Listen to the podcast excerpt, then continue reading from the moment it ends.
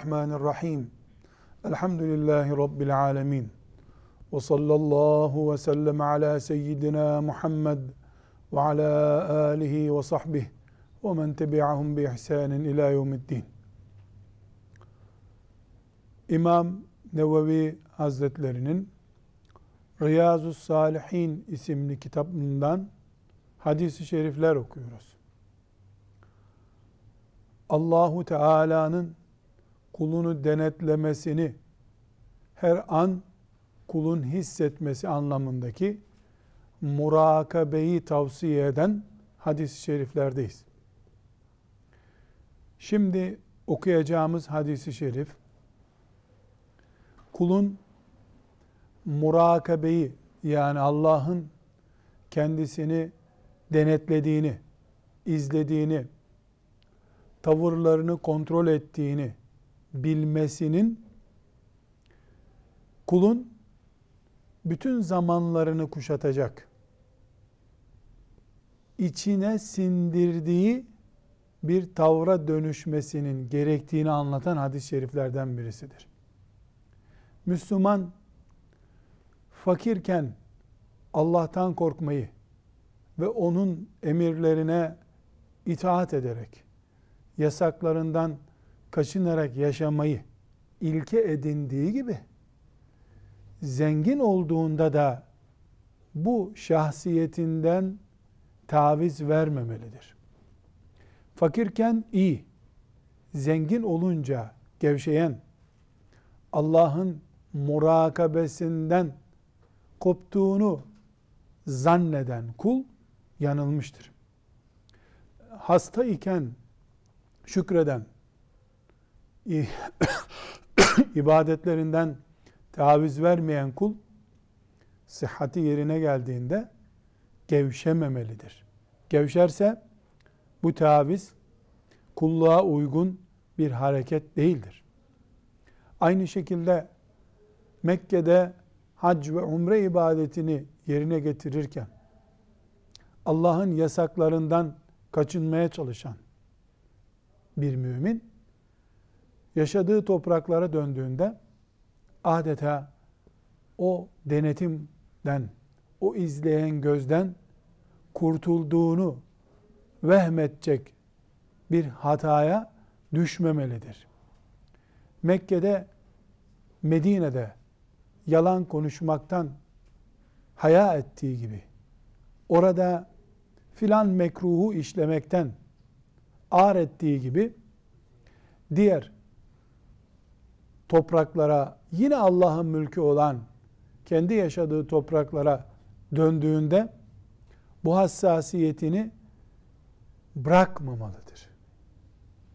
Murakabe budur.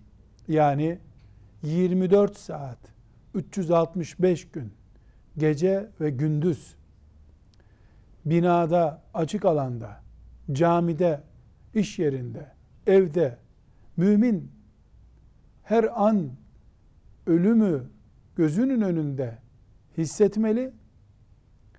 Dünyası içinde çalışırken, ahireti, ahireti içinde çalışırken, yaptığı iş ne olursa olsun Allahu Teala'nın melekleri vasıtasıyla onu izlediğini bilmelidir. Şuurlu mümin bu mümindir. Takva mümin bu mümindir. Fakirken Allah korkusuyla hareket eden, zenginleşince o korkudan kurtulduğunu zanneden veya tavırlarından böyle bir şey anlaşılan mümin yanılgı halindedir. Acilen Rabbine dönmelidir. Şimdi Resulullah sallallahu aleyhi ve sellem Efendimiz şu anda okuyacağımız Riyazu Salihin'in 66. hadisi şerifinde eski ümmetlerden bir örnek veriyor. Farklı üç şahsiyetin zor durumdayken hangi halde olduklarını durumları düzelince nasıl evirip çevirdiklerini, dünü çabucak nasıl unuttuklarını örneklendiriyor. Biz bunu günlük hayatımızdan daha cazip bir örnekle ifade edecek olursak, köyde yaşarken işte köy şartlarından dolayı veya daha farklı bir ortam görmediği için İslami kimliğini ortaya çıkararak yaşayan bir Müslüman şehire göç ettiğinde, yüksek binalarda oturmaya başladığında eğer yeni bir anlayışla yani Allah'ın şeriatından uzak bir anlayışla bazı hareketlerin içine girebiliyorsa o Allah'ın murakabesinden uzak kaldığını söylememiş olsa bile o anlayışla yaşıyor demektir. Mümin köyde İslami, şehirde de modern bir hayatı gayri İslami yaşayabiliyorsa düzeltilmesi gereken bir hatanın içerisindedir. Tıpkı fakirken örtünüp tesettüre bürünen bir bayanın zenginken zengin bir eşle evlendikten sonra veya eline zenginlik imkanları geçtikten sonra kapalı olmayı, tesettürü kendisine yakıştıramaması da bunun gibi bir olaydır. Hayır, Allah korkusu, takva, züht, fakirlikle zenginlikle değişir kavram değildir. Sıhhatle ve hastalıkla değişir bir kavram değildir. Köyle, şehirle farklılık gösterir bir kavram değildir. Mümin uzayda da yaşasa, uzayın en ucundaki gezegende bile ev yapsa, Kabe'deki ortamını hep aynı tutmaya çalışır. Haçtaki ciddiyeti ile haçtan döner. Umredeki heyecanı ile umreden döner. Umrede bunun için yapılır. Hac da bunun için yapılır. Ne hac ne umre Mekke'de Medine'de alınıp orada dönerken havaalanında orada iade edilen bir kimlik değildir. Oralar düzelip yeni bir kıvama gelip daha iyi kulluk yapmak için Allahu Teala'nın fırsat sunduğu yerlerdir.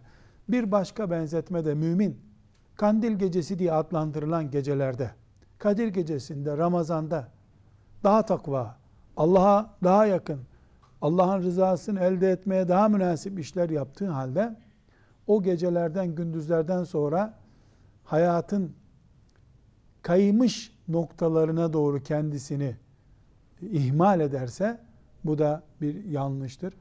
Şimdi okuyacağımız hadisi şerifi bu açıdan dikkatle dinliyoruz. Eski ümmetlerden, İsrailoğullarından örnek veriyor Resulullah sallallahu aleyhi ve sellem Efendimiz. De bu hadisi şerifte okuyunca göreceğiz. Bir de bir melek devreye giriyor. Ee, Allah Teala öyle murad etmiş. Kim bilir nice melekli olayları biz normal iki insanın başından cereyan eden bir olay zannediyoruz.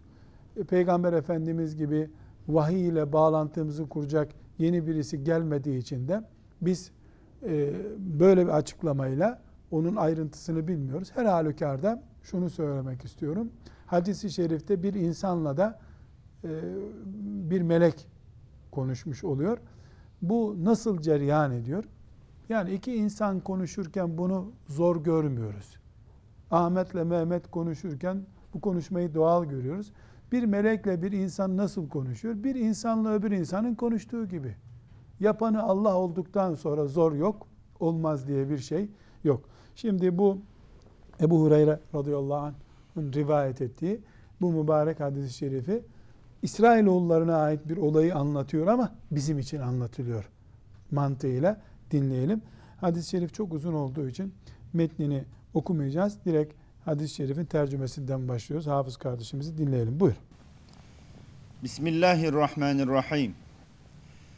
Ebu Hureyre radıyallahu anh'den rivayet edildiğine göre Nebi sallallahu aleyhi ve sellem şöyle buyurmuştur. İsrailoğulları arasında biri alatenli, biri kel, biri de kör üç kişi vardı. Allah Teala onları sınamak istedi ve kendilerine bir melek gönderdi.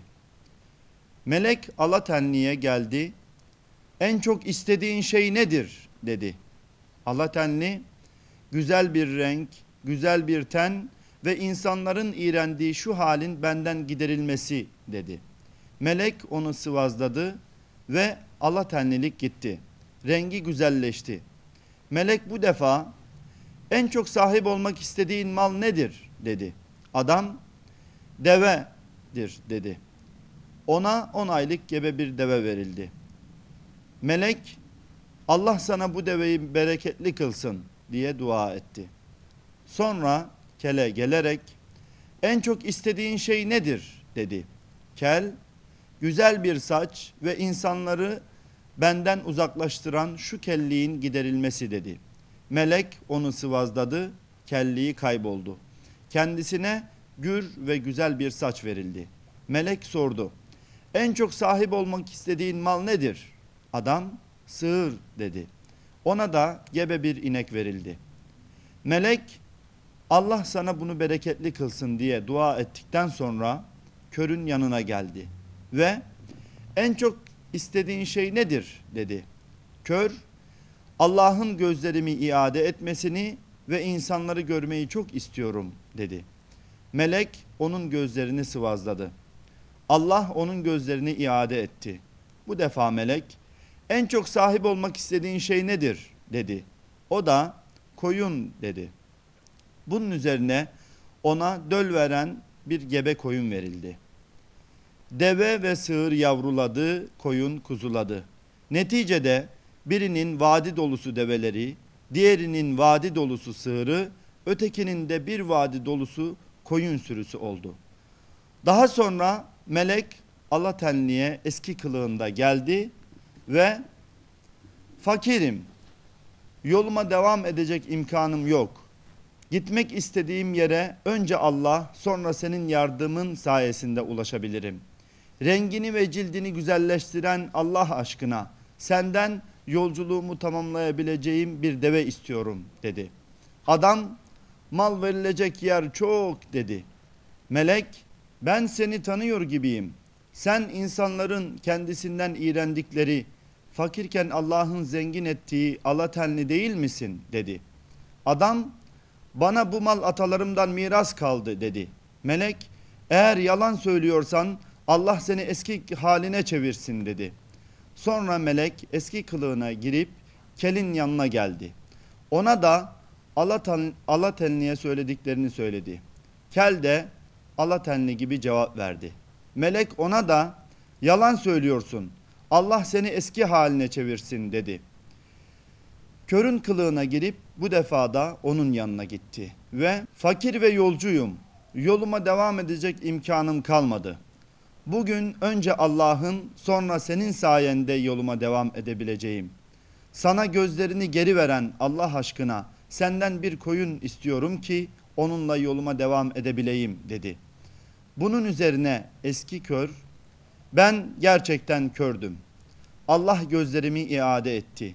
İstediğini al, istediğini bırak. Allah'a yemin ederim ki bugün alacağın hiçbir şeyde sana zorluk çıkarmayacağım dedi. Melek malın senin olsun. Bu sizin için bir imtihandı. Allah senden razı oldu, arkadaşlarına gazap etti cevabını verdi ve oradan ayrıldı. Buhari Müslim. Sadaka Resulullah sallallahu aleyhi ve sellem. Hadisi şerifimizin kaynağı Buhari ve Müslim. Yani müttefakun aleyh sahih bir hadisi şerif dinledik. Hadisi şerifte üç insan, bir melek var.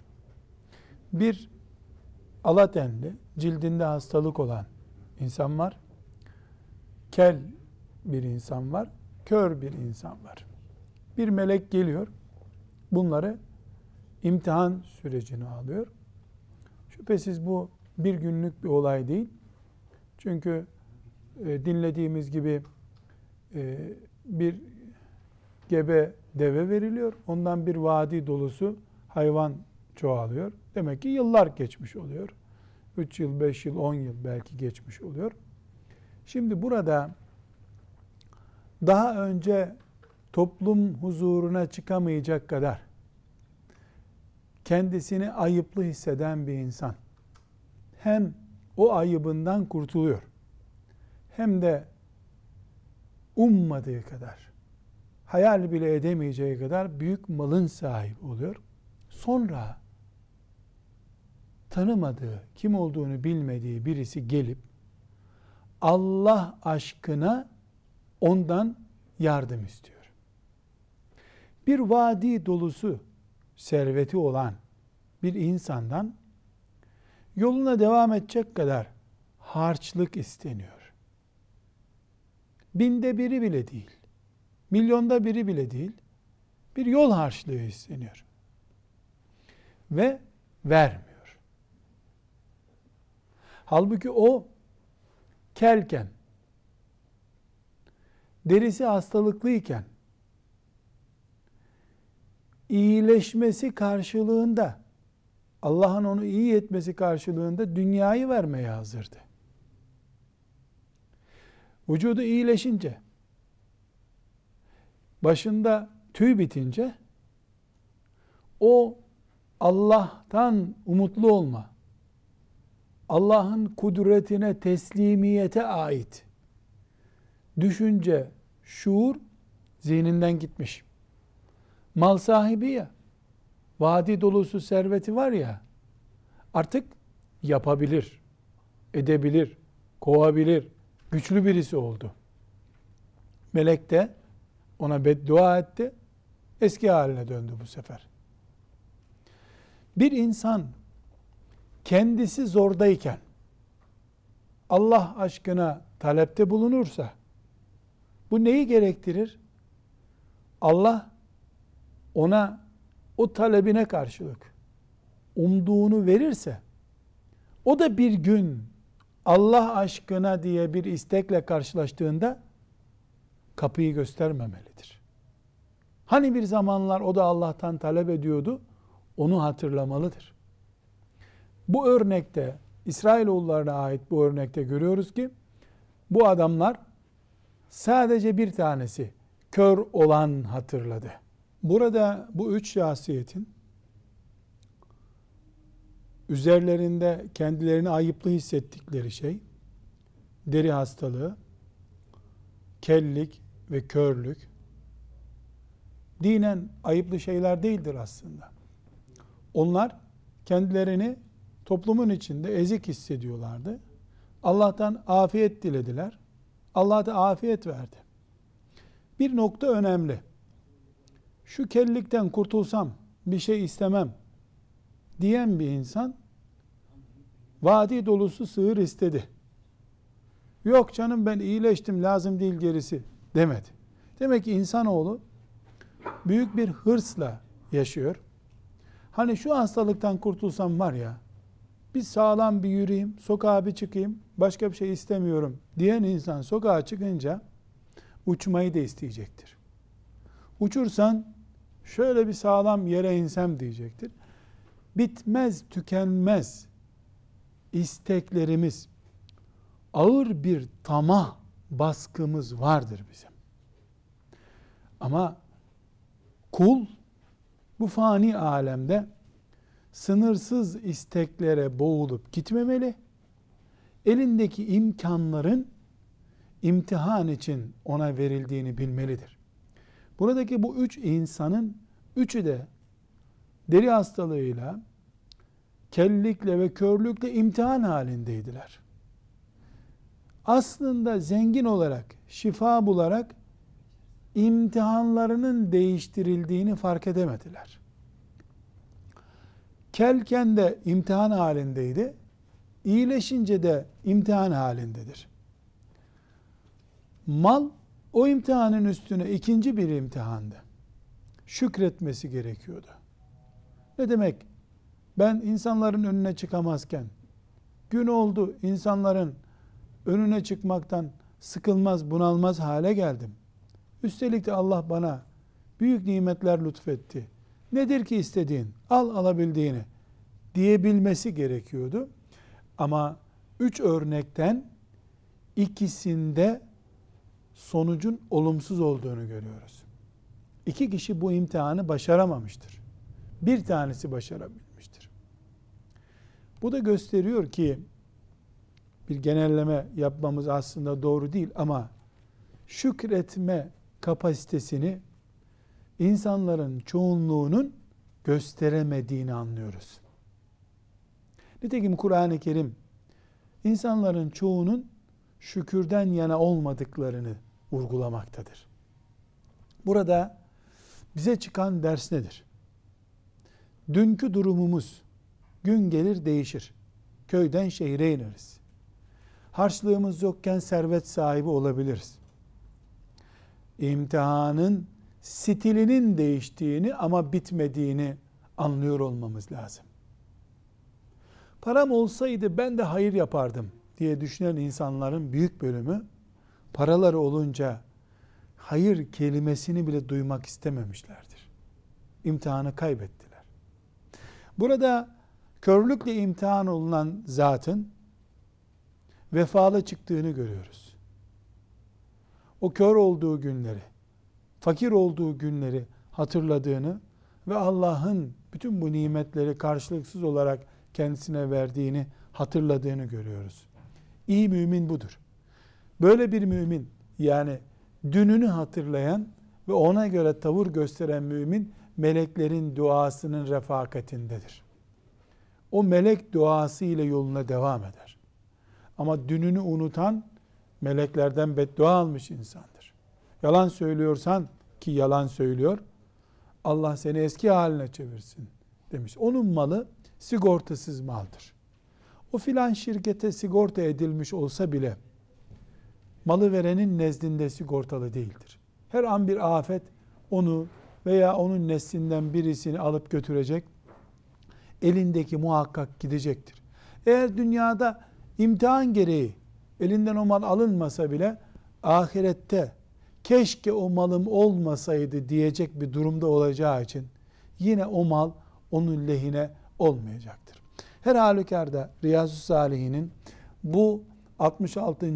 hadisi şerifinden hangi dersi çıkarıyoruz biz? Mümin dününü unutmamalıdır. Bu dününü unutmamayı sadece mal açısından, sıhhat açısından da düşünmeyelim. Bir açıdan daha düşünelim.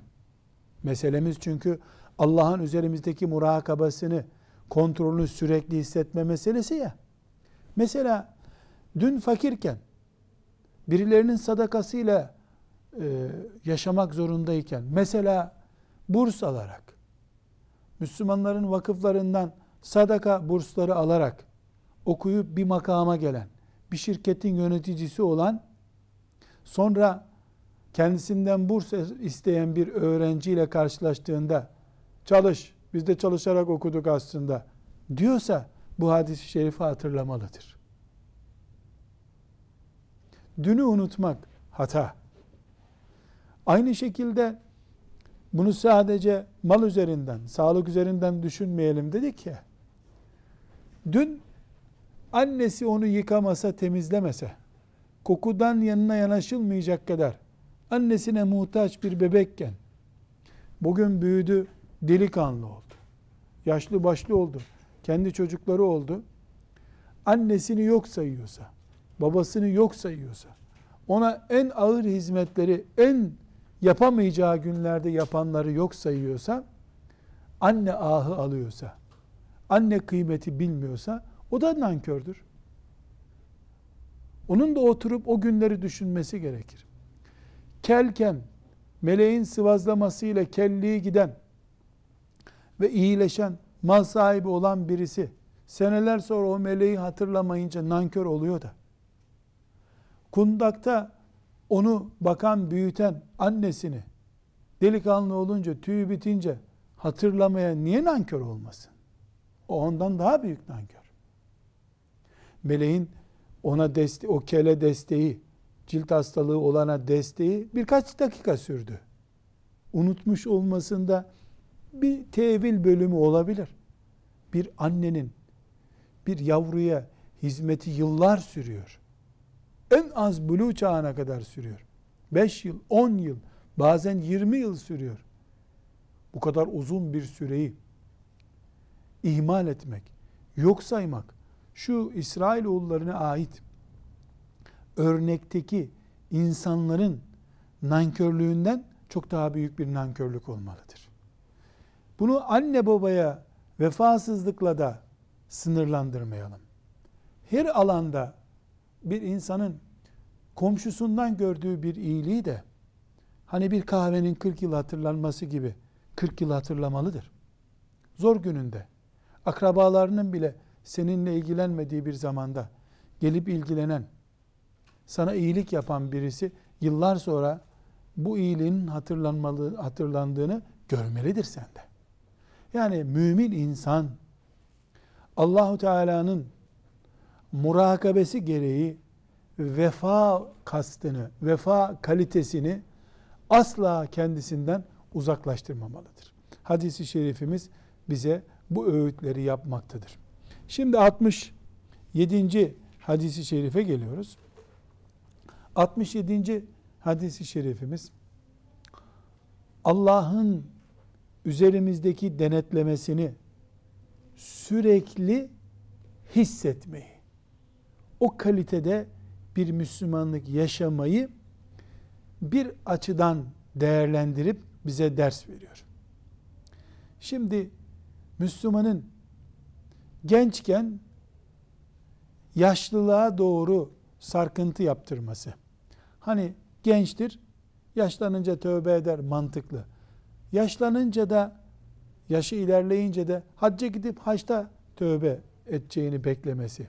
Veya işte bugünün iyi Müslümanlığını, bugünün Allah korkusunu yarına erteleme hastalığını ki bu bir hastalık türüdür.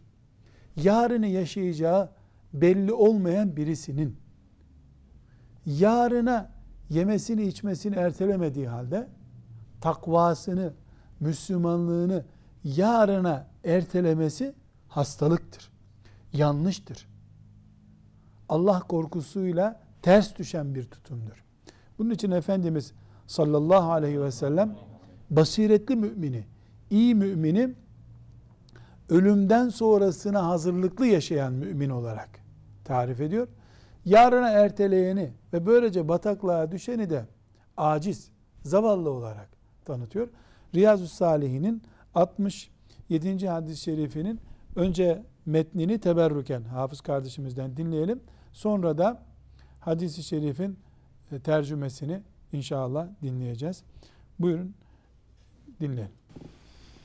Bismillahirrahmanirrahim.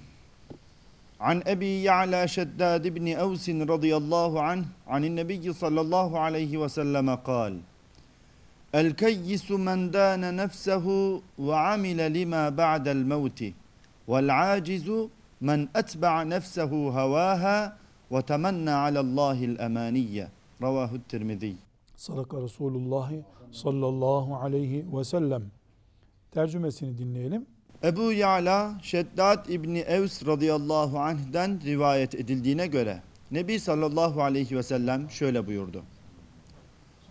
Akıllı kişi nefsine hakim olan ve ölüm sonrası için çalışandır. Aciz kişi ise nefsini duygularına tabi kılan ve Allah'tan dileklerde bulunup duran, bunu yeterli görendir. Tirmizi. Salaka Resulullah sallallahu aleyhi ve sellem. Hadis-i şerifimiz Tirmizi'de ve İbn Mace'de rivayet ediliyor.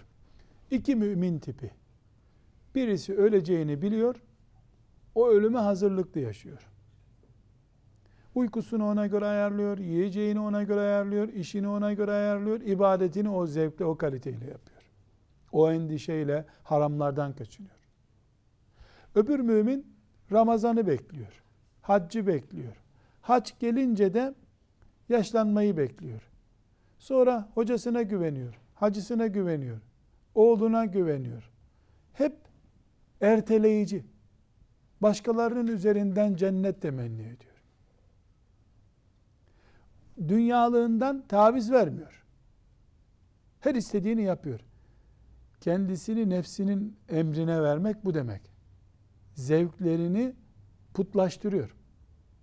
Ama arzusu da Firdevs-i Ala'ya girmek. Böyle normal cennete de değil. Öldü mü Firdevs'te o. Adın cennetlerinde. Ama uykusundan taviz yok. Şüpheli şeyleri terk etmek yok. İbadet ciddiyeti yok. Ama adın cennetinde. O Havz-ı Kevser'den aşağısından da içmek yok. Havzu Kevser'den içecek. Niye? Öyle temenni var. Öyle arzu var. Arzunun bedeline yanaşmak yok. O bedele yanaşmıyor. Zevkler yerine geliyor, ibadetler yerine gelmiyor. Arzularını tatmin ediyor, kulluğun hakkını vermiyor. Bu zavallı insan. Bu Allah ile aldanıyor. Ne demek Allah ile aldanıyor? Allahu Teala'nın rahmetinin her halükarda bunu kuşatacağını düşünüyor. Halbuki Allah Teala hak edenine rahmetiyle muamele ediyor. Hak etmeyene o rahmetle muamele etmiyor. Akıllı mümin, basiretli mümin, düşünen mümin nefsini esir eden mümindir. Nefsine esir olan mümin neye benzer? Belli başlı bir hastalığı var. Doktoru ona belli yiyecekleri kullanmamasını, yememesini istiyor. Tamam diyor doktora. Sonra o yemeklerle baş başa kalınca bir defalığına bir şey olmaz diye yiyor. Tekrar hastalanıyor. Tekrar doktora gidiyor. Tekrar vazgeçiyor. Ama yemekle baş başa kalınca doktoru unutuyor. Bu kullukta da böyle. Bayram gecesini erteliyor, Kadir gecesini erteliyor, Kandil gecesini erteliyor, filan ziyareti erteliyor, türbe ziyaretini erteliyor. Yapmaya geldi mi yok.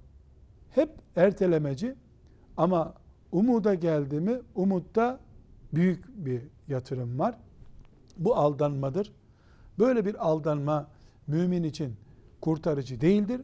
Mümin için kurtarıcı olan nefsini kendisine esir etmektir. Zevklerini e, frenlemesini bilebilmektir. Kulluğu yaparken zorluklara dayanabilmektir. Sabredebilmektir. Bunun ötesinde yapılan kuru temennidir. Kuru temenni ne karın doyurur ne cennete koyar. Allah Teala kullarından temenni istemiyor. Evet umut varız. Umut var olacağız. Çünkü çalışmanın itici gücü olan bir nesnedir umut var olmak. Ama kuru umut imanın içini doldurmuyor. Amel imanın içini dolduruyor. Kısa bir aradan sonra tekrar hadis-i şeriflerimizden okumaya devam edeceğiz. Velhamdülillahi Rabbil Alemin.